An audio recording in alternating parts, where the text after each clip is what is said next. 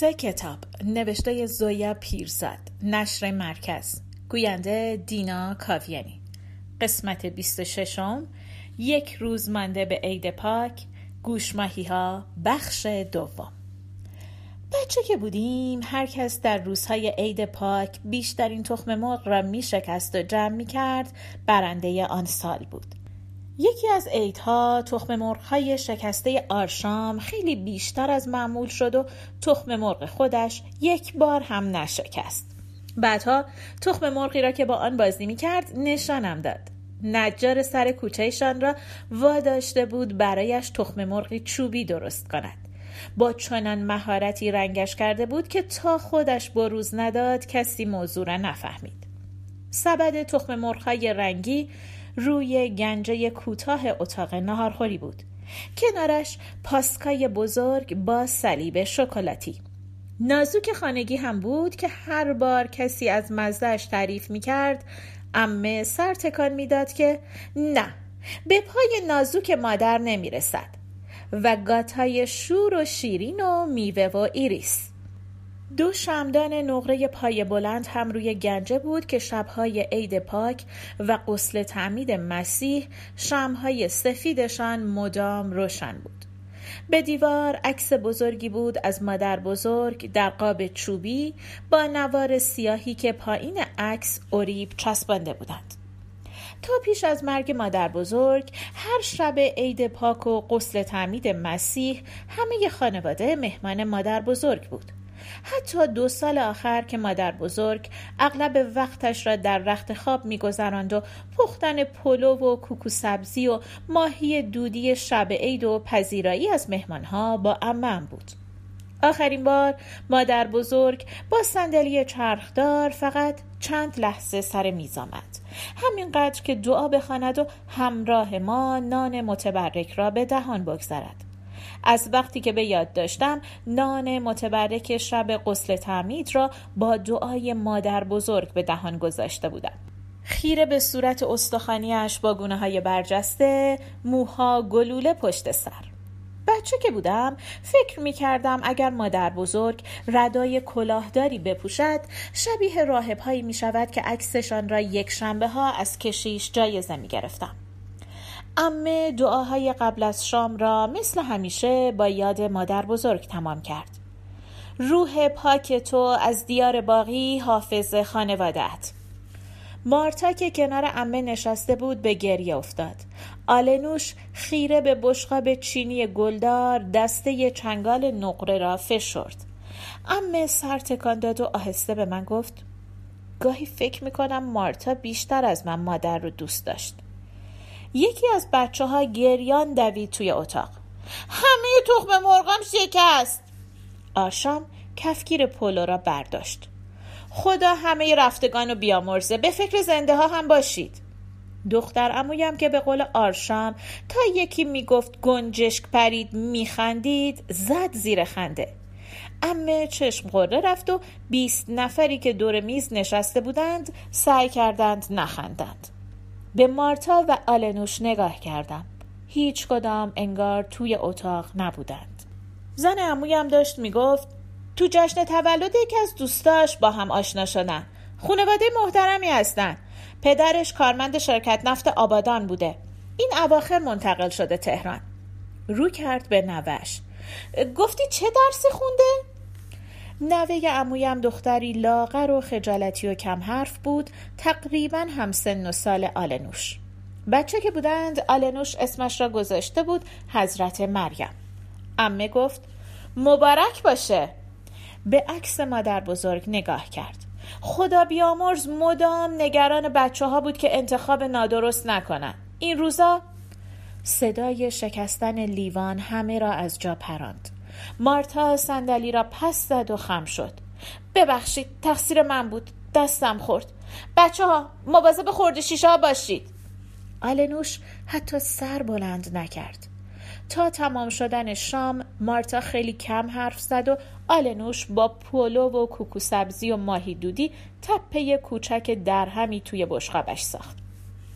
از سر میز که بلند می شدیم دستم را چسبید. پدر باهاش حرف بزن. خواهش می‌کنم. شمال بودیم که برای اولین بار اسم بهزاد را شنیدیم. بهزاد با هوشترین شاگرد دانشکده بهزاد که چقدر کتاب خوانده بهزاد این بهزاد آن.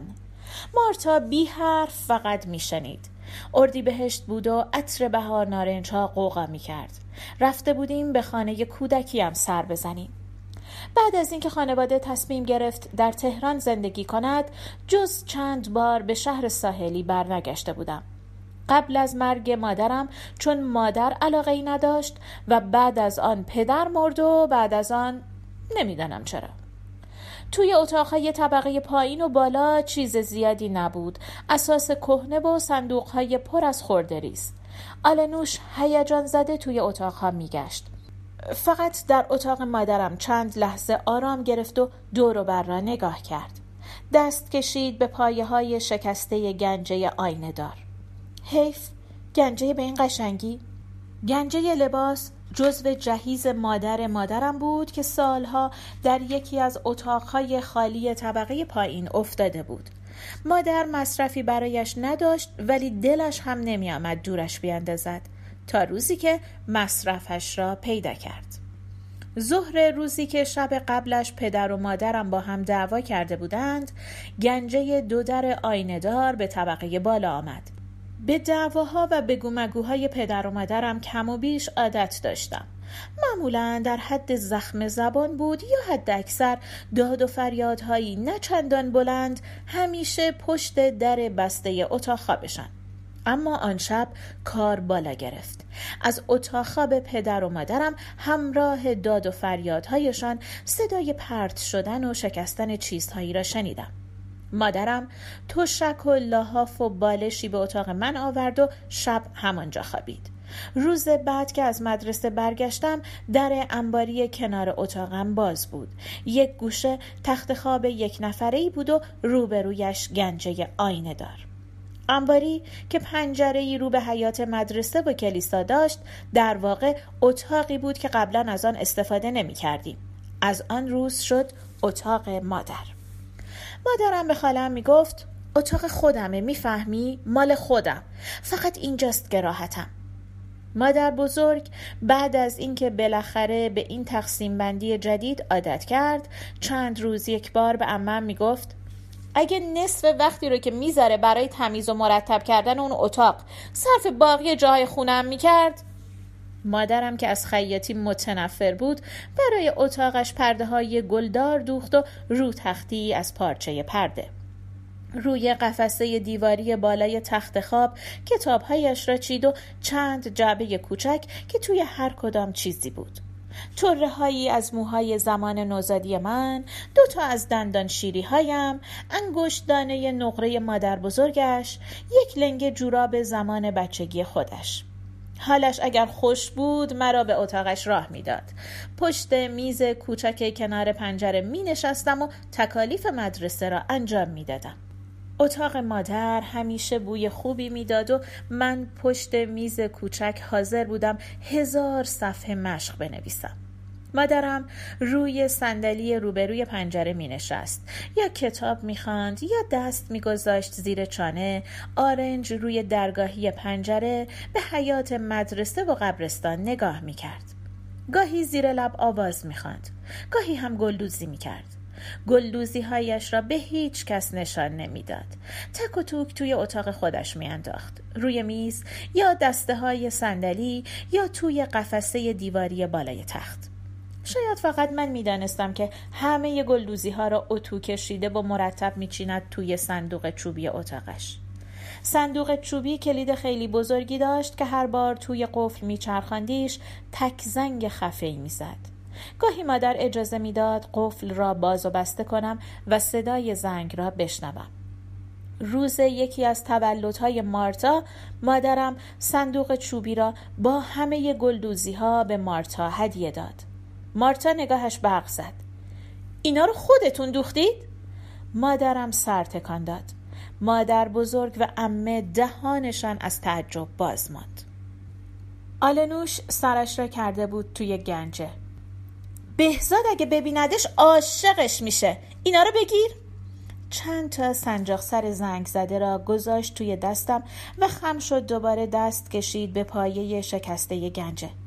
کاش بهزاد اینجا بود. حتما درستش می‌کرد. به مارتا نگاه کردم که چند لحظه زل زد به آلنوش بعد یک ها چرخید و از اتاق بیرون رفت. زنگ سنجاق سرها مالیده شد به کف دستم. مادرم معمولا موهایش را صاف روی شانه ها میریخت مگر یک شنبه ها که با ده ها سنجاق جمعشان می‌کرد بالای سر. هر بار هنوز مراسم کلیسا تمام نشده سنجاق ها از لای موها سر می‌خورد و موهایش دوباره ولو می‌شد روی شانه. عصر یک شنبه که مادر بزرگ نهار مهمان ما بود و از توی بشقاب برش یک سنجاق سر بیرون آورد مادرم موهایش را برای همیشه کوتاه کرد. آلنوش صندوق ها را بیرون میریخت. این مال من؟ این برای بهزاد. وای چه پارچه ای قابش می‌کنم. مارتا ساکت توی اتاقهای نم گرفته میگشت عصر آن روز در قبرستان پشت مدرسه به آلنوش گفتم من و مادرت بالاخره کی باید با بهزاد آشناشیم؟ مارتا به من نگاه کرد بعد با گلدان کوچک آتش و بسته کندور رفت طرف قبرها نگاه آلنوش برق زد اجازه دارم دعوتش کنم؟ به مارتا نگاه کردم که پشت به ما ایستاده بود گفتم چرا که نه؟ مارتا صلیب کشید و کنار اولین قبر زانو زد بهزاد گفت من فقط به یه چیز تعصب دارم تعصب نداشتن آلنوش خندید مارتا گفت قرمه سبزی میل نمی کنید؟ البته حتما به خوشمزدگی قرمه سبزی فارسا نیست بهزاد گفت فارس ها؟ من فارس نیستم. پدر و مادرم اهل تبریزن. آلنوش بلندتر خندید. ارمنی ها به همه ایرانی ها میگن فارس. مهم نیست اهل کجای ایران باشن. نمی‌دانستم از معذب بودن مارتا بیشتر ناراحت شدم یا از معذب نبودن آلنوش و بهزاد. گفتم پینگ پونگ بلدی بهزاد؟ بعد از نهار پینگ پونگ بازی کردیم. سالها بود با این جدیت بازی نکرده بودم. هر سه دست من بردم. بهزاد راکت را گذاشت روی میز. من حریف شما نیستم. آلنوش خندید. توی دو چیز هیچ کس حریف پدر نیست. پینگ پونگو بهزاد. طوره موی را که افتاده بود روی صورت آلنوش پس زد به هم نگاه کردند و لبخند زدند. مارتا گفت قهوه ترک میل دارید؟ وقت خداحافظی گونه امه را بوسیدم صورتش زبر بود مثل صورت مادر بزرگ. وقتی که برای آخرین بار روی تخت خواب بزرگ لابلای ملافه های سفید بوسیدمش. امه دم گوشم گفت ادموند اتفاقی افتاده؟ مارتا امشب خودش نبود. سر که بلند کردم نگاه به نگاه آلنوش شدم. داشت پالتوی گل گشادش را می پوشید که تا قوزک پایش بود. شانه بالا گرفت و زل زد به من. دستهایم را گذاشتم روی شانه های امه چقدر نحیف بود. گفتم اتفاقی نیفتاده. مارتا این روزا کمی خسته است. امه سر تکان داد. می‌فهمم این روزا همه خسته ایم. بعد شال گردنم را مرتب کرد. چرا چند روزی نمیرید شمال؟ مدت هاست سر نزدید نه؟ صدای دانیک توی گوشم پیچید. کتاب ها شمال کسی نیست بیاردشون تهران. سر تکان دادم. حق با شماست. خیلی وقت نرفتیم. صبح روز بعد آلنوش که رفت مارتا از اتاق خواب بیرون آمد. برایش قهوه درست کردم. قهوه را خورد و بلند شد. کنار ظرفشویی ایستادم. مارتا فنجانها را می شست و من خشک می کردم. گفت چرا که نه؟ هم کتابا رو میاری هم فرصت می‌کنی باهاش حرف بزنی فنجان توی دستم حتما خشک شده بود چرا هنوز داشتم خشکش می‌کردم؟ گفتم تو نمیای؟ شیر آب را بست دستکش های لاستیکی را درآورد آویزان کرد به گیره بالای ظرفشویی برگشت نگاهم کرد از دیشب تا حالا چقدر لاغر شده بود. دستش را گذاشت روی بازویم. خواهش می‌کنم ادموند یه کاری بکن. بازویم از فشار دستش درد گرفت. راه افتاد. از دم در آشپزخانه برگشت نگاهم کرد و گفت طاقتشو ندارم. رنگ صورتش به سفیدی دیوار آشپزخانه بود. بعد از ظهر راه افتادیم. بعد از کرج آلنوش زد زیر گریه. سالها بود ندیده بودم گریه کند. بچه هم که بود کم گریه می کرد اولهای جاده چالوس جلوی قهوه خانه ای نگه داشتم. بیرون قهوه خانه کنار حوز کوچک نشستیم. چشمهایش هنوز سرخ بود. استکان چای را توی نلبکی گرداند. تو که می‌فهمی؟ تو که فکر نمی کنی اشتباه می‌کنم؟ بسته سیگارم را گرفتم جلویش. زیر چشمی نگاهم کرد. مدت ها بود می‌دانستم سیگار می‌کشد. خودم جلوی مادر بزرگ هیچ وقت و جلوی امه هنوز هم سیگار نمیکشیدم. سیگارش را روشن کردم. پک زد و دود را بیرون داد. پدر خیلی دوستت دارم. فقط امیدوارم از این سفر خیال سخنرانی نداشته باشی. تازه که رفته بود مدرسه یک روز پا زمین کوبید و به مارتا که گفته بود دختر وقتی که روی صندلی میشینه باید زانوهاشو جفت کنه؟ گفت مادر حوصله سخنرانی ندارم. سخنرانی را سخنرانی تلفظ کرد و من و مارتا خندیدیم. مارتا که پرسید آل نوش سخرنانی یعنی چه؟ دو گیس بافتش را انداخت پشت سر و گفت یعنی مثل حرفای مادر بزرگ و امه. مارتا تشر زد. معدب باش. و آلنوش چانه بالا داد و از اتاق بیرون رفت. آلنوش سیگار را تکاند توی زیر سیگاری ملامی. تو درباره بهزاد چی فکر می‌کنی؟ باد خاکستر سیگار را از توی زیر سیگاری برداشت برد طرف مجسمه فرشته سنگی وسط حوز روی جلد کتابی که روزی بهزاد برایم هدیه آورد عکس مجسمه یک فرشته بود. بهزاد گفت از حفاری های معبد آناهیتا پیدا شده. زیبا نیست؟ مارتا به ارمنی گفت شبیه نقش مهراب قره کلیساست. آلنوش برای بهزاد ترجمه کرد. پول چای را به قهوه چی دادم که اصرار می‌کرد مهمانش باشیم. سوار ماشین که می‌شدیم گفتم حتما می‌دونی که من و مادرت با شخص بهزاد مسئله نداریم. آلنوش خم شد طرف من دستش را گذاشت روی فرمان ماشین و براق شد. با شخص مسئله ندارید. با یه مشت فکر و عادت و رسم و رسوم متحجر مسئله دارید. از وقتی که با بهزاد آشنا شده بود نه فقط فارسی که ارمنی را هم لفظ قلم حرف می‌زد. دستش را از روی فرمان برداشتم به جاده نگاه کردم و گفتم آلنوش حوصله سخنرانی ندارم. از جایی که بودیم رودخانه پیدا بود. رنگ آب به خاکستری می‌زد. رنگ های دیگر یادم آمد در سفرهای قبل. سبز و نیلی و قهوه‌ای.